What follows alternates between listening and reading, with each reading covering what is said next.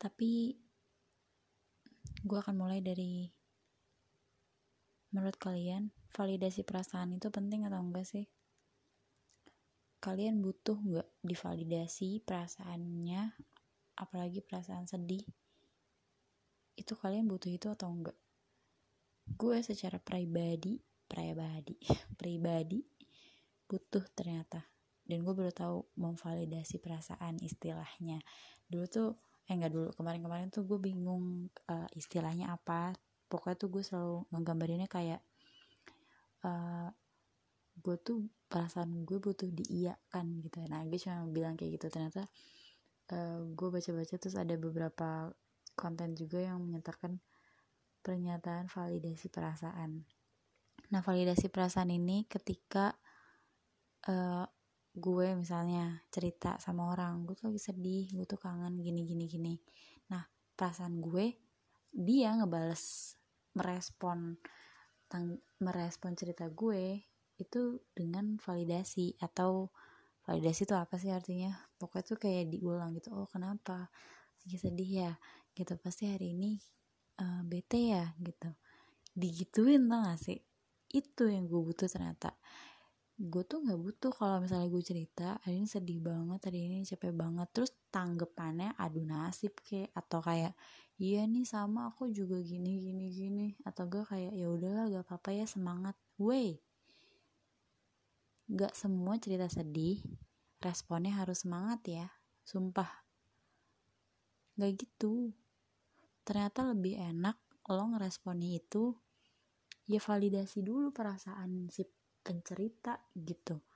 Kalau dia sedih, kalau dia kenapa-kenapa, dia overthinking, diiyain dulu, diulang kata-katanya.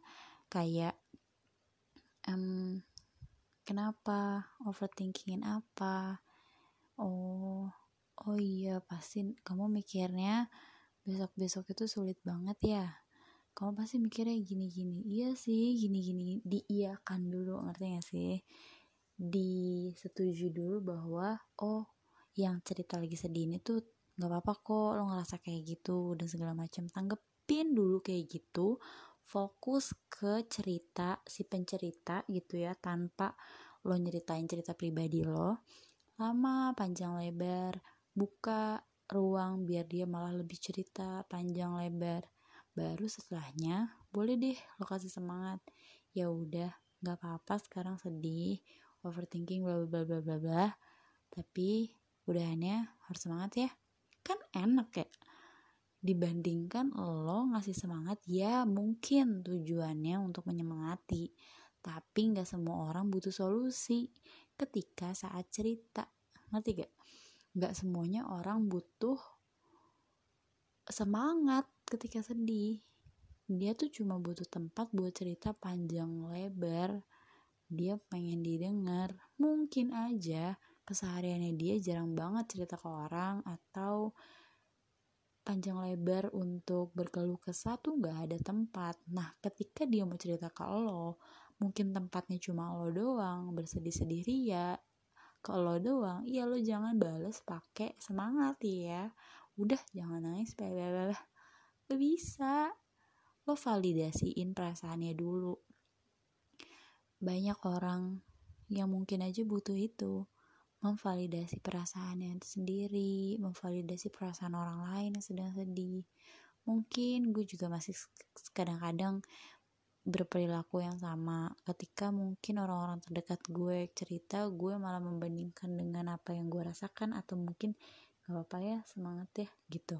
Mungkin gue juga masih kayak gitu tapi uh, I try untuk gak kayak gitu lagi. Untuk gue coba untuk memvalidasi perasaannya dia ketika cerita. Gue runutin gitu kenapa sedih? Oh ini kan tadi cerita tuh. Nah tanggepin lagi tanggepin lagi. Oh gitu ya. Kenapa kok bisa gini gini oh pasti gini ya. Ya udah pasti kamu gini gini pokoknya diiyain dulu aja perasaannya divalidasi dulu. Baru habis itu gue baru bisa kasih solusi dan menenangkan. Jadi mendengarkan itu ternyata memang ada fase eh ada tahap-tahapnya gitu lo mendengarkan dulu lo validasi dulu perasaan si pencerita pelan buka ruang untuk dia bercerita lebih panjang dari biasanya. Karena lo juga harus sadarin mungkin aja lo tidak banyak memberikan waktu seharian ini, seminggu ini, sebulan ini sama dia. Jadi ketika lo ada waktu, please untuk uh, kasih dia extra time buat cerita. Kayak gitu, abis itu baru tenangin, abis itu baru solusi. Itu yang baik, pendekatan yang baik ketika orang sedih. Gak dia cerita, terus lo langsung ke tahap yang harus di tahap akhir langsung masukin ke tahap selanjutnya setelah dia cerita yaitu semangat ya gini gini gini gini atau udahlah jangan nangis gini gini udah semangat semangat semangat. Anjir patah. Orang yang lagi cerita sedih digituin langsung kayak oke okay, gue gak ada cerita gue gak ada tempat cerita di sini. Lagi-lagi semua tumpukan cerita yang dia pikirkan tidak tertuang dengan baik. Dan akhirnya lo si mungkin tadinya dia harapkan bisa menjadi tempat cerita akhirnya tidak lagi menjadi tempat cerita yang baik dan dia tidak akan ke sana lagi untuk bercerita. Karena dia tahu pasti setiap dicerita ya cuma diberi semangat tanpa didengar tanpa divalidasi perasaannya.